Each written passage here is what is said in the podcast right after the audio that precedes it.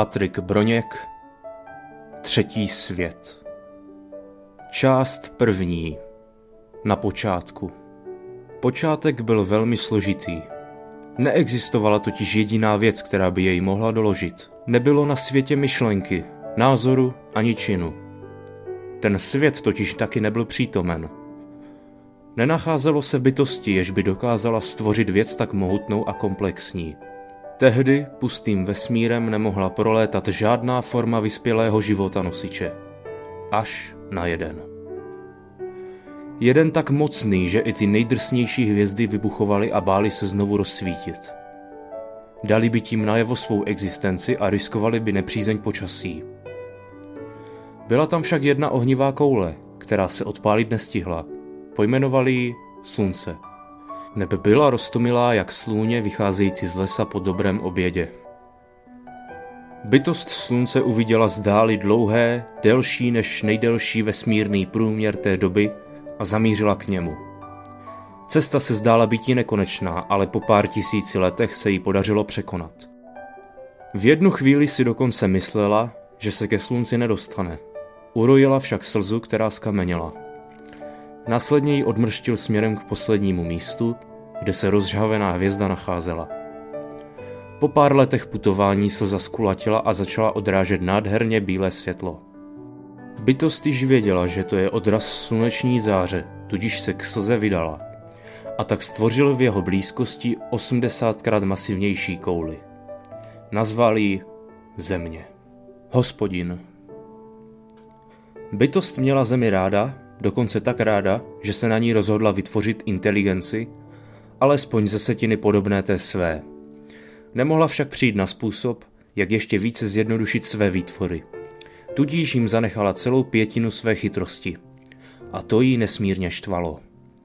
Na několik milionů let ponechala zemi a kreatury na ní o samotě. Jakmile se vrátila, nemohla uvěřit svým zrakovým smyslům. Hračky, které na planetě ponechala, vyspěly do podoby neuvěřitelně blízké bytosti samé. Rozhodla se začít znovu, znovu a lépe. Hodila tedy na zemi obrovský šutr a nechala žít jen ty nejjednodušší organismy – Vytvořila si služebníka, hospodin se jmenoval. Následně odešla putovat vesmírem. Hospodina to však přestalo po pár tisících letech bavit a rozhodl se se svým pánem nesouhlasit. Začal dokonce věřit, že by pro něj měli výtvory pracovat. Jeho první vizualizace otroka se jmenovala Adam. Později udělal i jemu podobnou Evu. Stvořil také knihu. Knihu, kterou si přečtou miliardy lidí po celé zemi. A k tomu mu má pomoct právě Adam geneticky pozměněná verze člověka. Díky 930 letům života dokázal splodit dostatečný počet lidí, kteří se přimíchali mezi tehdejší obyvatelstvo. Dokázali tak vytvořit mnoho rozdílných kultur, věřících v mnoho jiných a přesto v jednoho stejného boha. Knihu dokázali přetransformovat do několika jazyků, sice v nich byly menší odchylky od původní verze, ale účelu služili stejně dobře. Dlouhá tisíciletí si takto hospodin liboval ve svém vlastním bohatství. Neočekával už ani, že by se jeho pán vrátil. To se mu však stalo osudným. Bytost nejmocnější, mezi hvězdami známá jako Lita, se vrátila. Uvrhl hospodina do podsvětí, neb neuposlechl rozkaz jeho. Lidu trvalo pár set let si uvědomit, že už je žádný hospodin vraždit po masách nebude, že už je žádný hospodin nebude vysílat na dlouhé války proti svým bratrům, že už je žádný hospodin nebude týrat. Příchod Lity Lita jim to nechtěl nijak naznačit, nechtěl nijak zasahovat do jejich životů. Věří totiž v možnost svobodného rozhodnutí a v čistotu mysli. Na druhou stranu zase chtěl, aby po hospodinově nadvládě nezůstalo na zemi ani zmínky. A když už by tam taková zmínka byla, tak aby nepůsobila příliš nápadně – proto obarvil lidem pocházejícím z umělé Adamovy rodiny vlasy na zrzavou, možná až na červenou barvu. Takto označené lidi následně na zemi zatýkali a popravovali za čarodějnictví. Někteří dokonce páchali sebevraždy ze strachu, co s nimi takzvaní lovci rezavých hlav provedou. A tak se začala planeta postupně očišťovat od předchozí nadvlády. Na neštěstí lidé objevili tuto rostlinu, henu, Pomocí ní se začali na protest obarvovat na červeno, což způsobilo zmatek mezi obyvatelstvem. Přestali zabíjet zrsky a začali je brát jako bratry a sestry. Postupem času však Lita umírnil svůj vztek vůči potomkům Adamovým. Doslova se mu vytratil z hlavy, jako by se mu vytratila z hlavy myšlenka sníst zmrzlinu na celostatní den zmrzliny. 13. prosinec se tento den objevuje pojídáním zmrzlé kapaliny, jež má původ kdesi v dáli. Debatuje se dokonce, že první zmrzlina přiletěla z vesmíru jako zázrak. Později se zjistilo, že to bylo dílo hospodina. Srdeční bolest z tohoto otřesného pocitu dostal, ale nemohl jinak, než ty proradné zrzáky nechat být. Litův příbuzný Netrvalo dlouho, než Lita zjistil, že potřebuje někoho, komuž by mohl nechat zprávu země na starost. Sám to nezvládal, cestovat z jedné galaxie do druhé, odklízet zbytky vypravlých slunečních soustav. Pro takovou poddružnou práci si sice vytvořil několik černých děr, ale nikoliv takový počet, jež by mohl ohrozit jeho samotnou existenci. Udělal tedy svou totožnou kopii, akorát o pár set milionů let mladší. Vypadala jako jeho ztracený syn. Ten syn, o kterém neslyšel snad od tvorby země. Nebylo proto divu, že o tu ohavnou planetu pečoval takovým způsobem. Nemohl se mu nikdy podívat do očí, což v něm zanechalo pocit prázdnoty. Větší prázdnoty, než je v celém vesmíru k nalezení. Ona totiž najít nejde, ale lze najít poklad, o což se pokusila i kopie Lity. Začala velmi nesmyslně. Aby mohla nepozorovaně vyhledávat zázračné bohatství, musela přijmout lidskou podobu. Jako počáteční destinaci si vybrala pouště egyptského kontinentu. Písek, jež řezal do masných lidských nohou, však putování zemí příliš nespříjemňoval. Přivlastnil si jméno Otakarok, což je první slovo, které na zemi slyšel. Nebyl to pozdrav, nebyla to prozba u uhnutí a ani vnucování účtenky z restaurace. Nevěděl, co má hledat. Netušil, jak najít stopy vedoucí k pitivé truhličce. Předpokládal však, že k nalezení cesty potřebuje mít čistou mysl. Zprvu to nepochopil a prostřelil si mozeček kulkou olovněnou. Následně si však uvědomil, že lidé používají více metod k pročištění hlavy. Šel velice dlouhou cestou. Potkal nemálo lidí, ale málo zvířat. Rozuměl řeči zvířecí, dokázal s nimi dokonce vést rozhovory. Mnoha zvěř nerada mluvila s jiným druhem života, takže se mu snažila vyhnout. Přesně opačně se chovala jedna moucha. Ta se mu totiž do jeho cesty spala a chtěla mu za každou cenu pomoci. Otakarogi namáhavě přesvědčoval, že od ní pomoc nepotřebuje, ale ona za ním neustále létala. Dnem i nocí mu bzučila u jeho lidských uší a nepřestávala jej otravovat. Utekl jí. Alespoň si to myslel. Omylem při tom útěku šlapl na myš. Malou, šedou myš. Vypadala tak bezmocně a přitom byla tak naštvaná, že Otakaroka hryzla do prstu na noze, zapištěla hromadu nadávek a zbaběle utekla do své nory. Ota se chtěl omluvit, nicméně nemohl nezbednou myšku najít a tak chtěl pokračovat ve své cestě dále. Nemohl však přijít na klid duši, která ohrožovala hlodavce a vydal se jej znovu hledat. Když se vrátil na místo sešlápnutí pískavého tvora, zahledl kunu handrkující se s lasicí. Přistoupil blíže, aby zjistil, co se děje. Vypadalo to, jako by se hádali o jídlo. Nechtěl se do toho souboje přimíchávat, ale také nechtěl nechat zhovenou krysu na pospas oběma stranám najednou. Pomyslel si, že by krysa měla připadnout kůně, protože byla hladovější. A v tom lasice nenávistně odešla a začala si rýt nějaký znak na ruku. Otakarok zjistil, že dokáže se zvířaty nejen mluvit vnějšně, ale i vnitřně. Umí našeptávat výtvorům do duše a měnit tak jejich představy. Kuna vypadala, jako by si jídlo užívala a tak se vydal ke kuně. Zeptal se jí, zdali ví něco o bájném pokladu ukrytém na zemi. Byla na ně naštvaná, takže jej se zatnutými zuby ignorovala a hleděla si svého. Vydal se hlouběji do lesa. V korunách stromu poskakovala do kolečka červená panda, zatímco okolo ucha bzučila dotěrná moucha. Bylo to jisté. Moucha pronásledovala Otakaroka. Ale on se jí nechtěl šťourat v hlavě. Přece není jako jiní. Jakmile však natáhl pomouše svou lidskou ruku, nabrala neuvěřitelnou rychlost a odletěla do neznámých krajin. Začal očima pokoukávat všude možně, když v tom ji zase uviděl. Pandu červenou, tentokrát ale nebyla sama. Byl s ní pandák červený a provozovali spolu společenské pohybové aktivity za doprovodu hudby. Zajímavě přitom poskakovali po koncích prstů a všelijak pokrucovali hlavami a těly. V skutku zajímavá podívaná, která ale nestála za mrhání drahoceného času. Alespoň takto usoudil Otakarok, který se odtamtud skoro okamžitě odebral hledat věc důležitou. Byl hluboko v lese, tak hluboko, že ani slunce nedokázalo naplno oslnit zvětší zákoutí. Slyšel nějaké zvuky. Rozléhali se, takže nedokázal rozlišit, odkud přesně přicházejí. Věděl ale, že se k němu přibližují. Sotva na to uviděl utíkající gorilu a hned za ní nějaké lidi. Pravděpodobně lovci, kteří zánějí kožešinu, již by mohli nelevně prodat. Gorila nevěřila vlastním očím, když Otakarok přesvědčil lovce, že viděl gorilu pohybovat se jiným směrem. Chtěla vědět, proč to udělal, proč jí zachránil život. Myslela si, že už si to ani nezaslouží, vzhledem k tomu, jaké má štěstí. Podařilo se jí utéct ze spáru lovců již mnohokrát. Naposledy to bylo díky komárovi, který lovce dočasně omámil, neb přenášel nepříliš bezpečné nemoci. Zároveň si pro ně vymyslel velmi divné přezdívky. Otakarok se zeptal gorily, jestli neví něco o pokladu. Ta odvětila, že slyšela jen povídky od svých předků. Byla si však jistá, že v lese bohatství, po kterém tak touží, nenajde. A tak šel Otakarok dále ve své cestě. Pomalu už vycházel z lesa, když slyšel řvát nějakého kocoura. Takhle uvěčenou bestii ještě ve svém životě neslyšel. Raději se k němu nepřibližoval, pochyboval totiž, že by kocůr o pokladu něco věděl.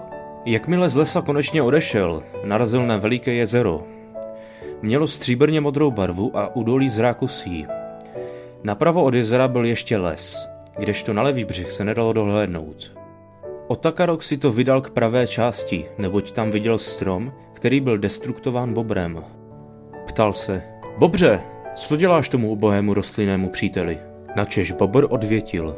Má milovaná bobříca mi poružila postavit dříční příbytek, tak tak konám.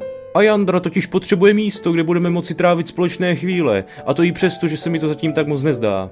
Nestihl ani domluvit, když přiletěla Váška.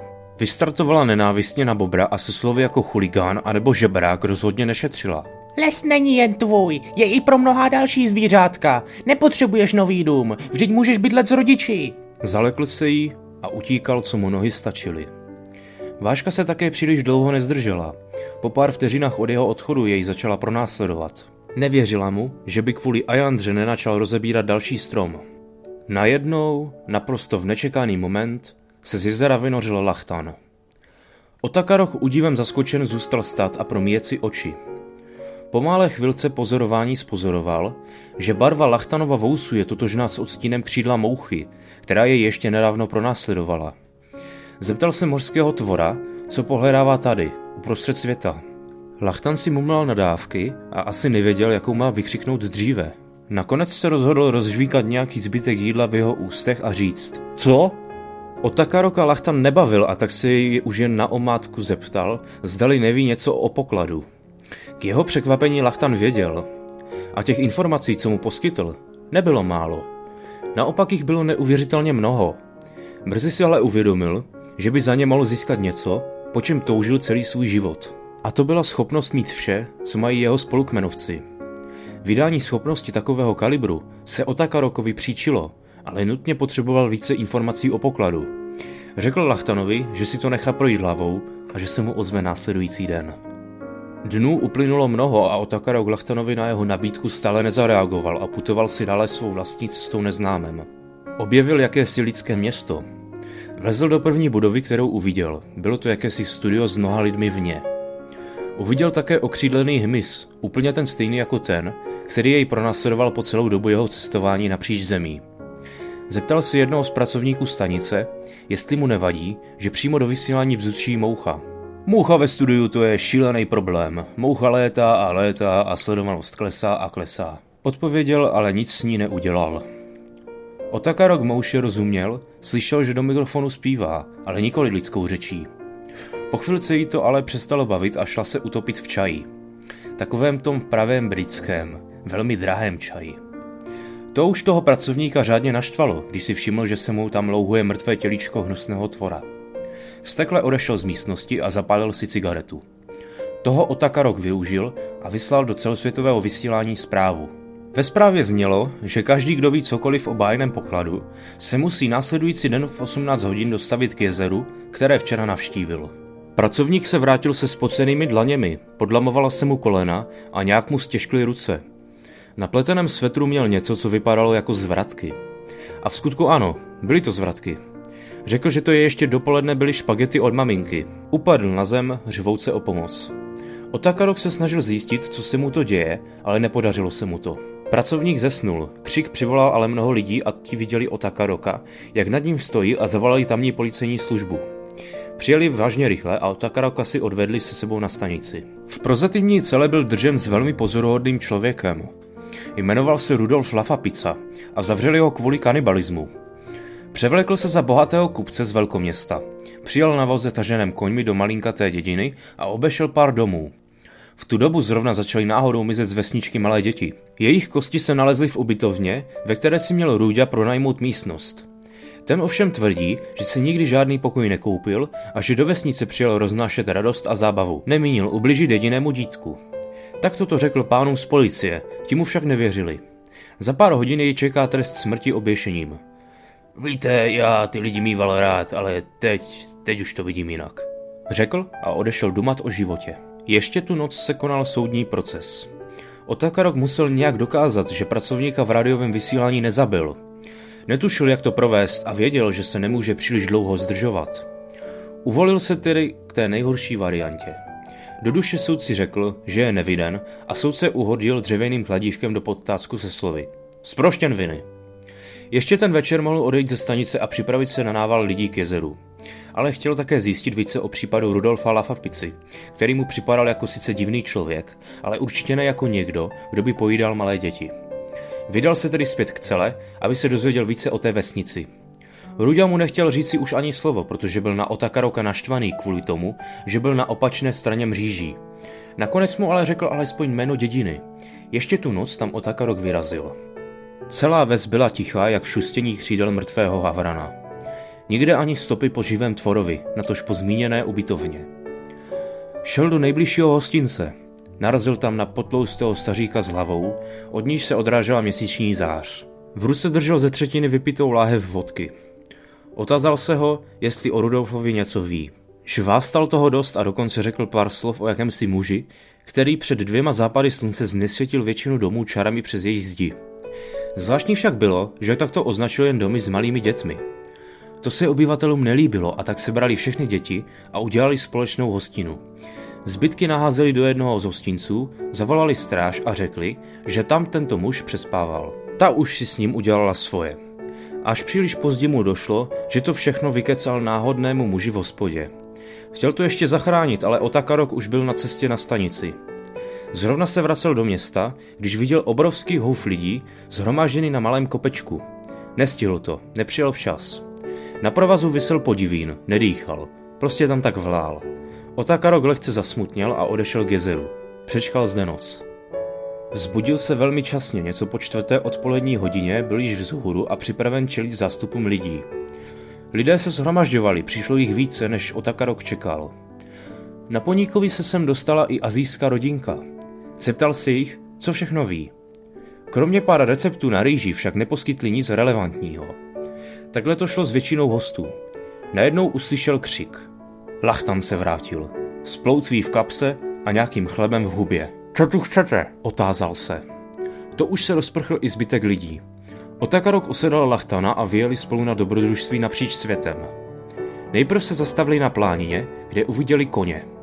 Koně velkého jako zrnko prachu rozvířené v tornádu. Lachtan se chtěl napít jezera, ale kůň vyřechtal. to mi musí vystačit na odpoledne. A tak toho nechal. Zdaleka přiběhl divočák, usadil se vedle koně na kámen a vyčkával další činnosti. Z toho čekání mu vypadl horní špičák z chrochtáku. Nahodil divný úsměv, koukl se koňovi do jeho mastného obličeje a znovu se usadil. Ní, mandi, ozvalo se z dálky. Řvala to želva, které se snažili ukrást krunýř. Byli to tři uličníci, pes, holub a velryba. Přišel obrovský želvák, minimálně sto let starý, a malou želvu ochránil. O krustu nepřišla, zůstala zachována celá. Velryba vyflusla svým dýchacím otvorem mnoho vody a odplula svět do svého moře. Za to pes popadl opeřence za krk, zakousl se a předpokládal, že večeře již neunikne. Tu se však šeredně mýlil. Holub zamával křídly a už byl ve vzduchu i se psem. Domestikovaná šelma toto neočekávala a vlivem gravitace spadla na zem. Holub s velkou otevřenou ranou letěl dále a dále od psa, ale neudržel směr a vrazil zobákem do stromu. Protočila se mu hlavička a dopadl na měkkou trávu, kde na něj čekalo psisko. Vyštěkl moudrá slova. Co tě nezabije, to tě oslabí natolik, abys to příště nepřežil. A se slinou mezi zuby se znovu zakousl do ptáčka. Tentokrát již naposled. Takto zněl jeden z mnoha příběhů, které měly na pomoc k cestě za bohatstvím, ale Otakaro k tomu zcela nerozuměl. Obětoval Lachtana, opustil jej a nechal ho na pospas přírodě. Vždyť je to jen pouhý výtvor, pomyslel si a šel dále. Bylo to zvíře, které ho dovedlo nejdále v jeho cestě za pokladem. Bylo mu to nehorázně líto, dokonce i urojil lidskou slzu. Pravou slanou, žádnou falešnou. Vzal svou sílu a udeřil zlostí do stromu, porazil ho a vznítil ho. Požár byl tak velký, že by jim mohla Kanada vytápět celé roky, ne desetiletí. Vyhladil obrovské množství života na zemi, ale Otakaroka to cestě nezastavilo. Přesto usoudil, že je nutné si dát pauzu a odešel ze země na několik let pryč. Vesmír Otakarok si po dobu své nepřítomnosti dal cíl proskoumat zbytek této galaxie. To jen pro případ, že by se poklad nacházel mimo Zemi. Prošel tak z planety na planetu, z hvězdy na hvězdu, ale nenašel nic, co by se mu zamlouvalo. Až do chvíle, než spatřil kulatý objekt v dáli za galaxií. Bohužel ji nemohl opustit, měl to přísně zakázáno od lity. Přemýšlel, jak by mohl toho objektu dosáhnout, aniž by porušil pravidla života. Po lidských týdnech koumání jej napadla jediná věc. Lidi. Využít lidskou rasu tak, aby překonala vzdálenost mezi galaxiemi, dostala se ke kouli a nejlépe ji přivezla zpět k Zemi. Takový plán by ale trval tisíce, možná miliony let, poněvadž Otakarok nemůže zasáhnout do stupně vývoje lidí na planetě. Věděl, jaký osud potkal hospodina, když to porušil. Tak či tak, koule nemohla být pokladem, o kterém tolik slyšel. Mnoho indicí naznačovalo tomu, že se skutečně musí nacházet na Zemi. Otakarok si vyrobil malinký přístroj. Měl ukazovat pozici vzácnoty přes celý vesmír. Pravděpodobně byl však rozbitý, ukazoval totiž dvě místa. Jednu hodně galaxií daleko a druhou přímo na Zemi. Až v tento moment Otakaroka napadlo, že poklad nemusí být fyzický, nebož to může být pouhá myšlenka. Proč by byla taková myšlenka tak důležitá? Otázal se sám sebe. Nedokázal přijít na odpověď a vrátil se zpět na zemi. Doufal, že se mu povede najít osobu nesoucí v hlavě tento poklad. Svěží vánek. Tentokrát se Otakarok vrátil do pouště, velmi prázdné a chudé. Vítr vál a s ním se i písek zvedal nad úroveň kolen a probodával se lidským masem skrz na skrz. Obrovská tečkovaná žirafa si toho však libuje. Díky obřímu krku dokáže uniknout od nebezpečí. Je to sice v skutku moudrý jedinec, vždyť předpokládala návrat mužíka z nebes. Oslovila ho, zeptala se ho, co schání na zemi, i když znala odpověď. Znala také otázku, její sformulování a dokonce i interpunkční znaménko. No prostě žirafa, jak má být. Z nenadání ale vystřelil jakýsi potupný lovec mozek z hlavy. A bylo po ní. Stuhla jako truhla, když se uzavře zámkem bez klíče. Potůček krve si rval cestičku přes písek, ale neúspěšně. Vypila jej další, ještě vyšší žirafa, také tečkovaná s obřím krkem. Otakarok ve zlosti zbavil lovce života, vlastníma rukama ho udusil. Nezbývalo mu nic jiného, než vyslechnout druhého sudokopitníka. Vypadal tuze hloupě. S takovou demencí se snad ještě u žádného zvířete nesetkal. Setnul zrovna hlavu z lovce, aby ji mohl později očistit a vypustit do světa jako varování. Přesto se žirafy zeptal, jestli něco o pokladu ví. A ano, ano, slyšela o něm. Slyšela o něm spoustu věcí, dokonce i to, kde se nachází. A tak to řekla. Nezdráhala se vyřknout odpověď i hned, aby Otakarot nemusel čekat. Ještě snad neslyšel nikoho mluvit rychleji, jak právě v tento moment hovořila žirafa onu odpověď. Byla krátká. Ne ta žirafa, nýbrž odpověď. Ale za to byla bohatá na informace. Šel tam, kam mu báječná žirafa řekla. Věřil jí. Tušil, že to dělat nemá, ale přesto to udělal. Budu toho věčně litovat, říkal si. A tak toho litoval. Litoval toho hodně. Nejenom toho, že věřil sudokopitníkovi, ale také toho, že šel v jeho myšlenkách najít jinou myšlenku. Myšlenku mocnou, Tak mocnou, že by jediný člověk na planetě nemohl žít v nepokušení vlastnit takovou vědomost. Až takhle vzácné to je. A Otakarok věděl, že to musí mít. Nikdo jiný, jen on. Musí tedy zavraždit toho, kdo mu myšlenku odhalí. Musí zamést stopy. Toho všeho si je vědom a je připraven čelit následky. Vyráží tedy do Antarktidy. Je tam malinká osada lidí, kteří jsou ochotní bránit svůj výzkum svými vlastními dětmi. Dostal se na tento bájný kontinent s mnoha tučňáky a sněhem. Sníh, který je kombinován občasným ledem a srážkami deště. Krupobytí je slabé slovo, slabší než britský čaj. Na své cestě potkal pozoruhodného Joudu, který na lodi přednášel jeho životní příběh. Pohlavně se identifikuji jako čtverečkovaný papír. Už od dob, když jsem byl malý chlapec, jsem snil o zařazování bodů v souřadnicové síti a kreslení nádherných grafů do úkolů z matematiky.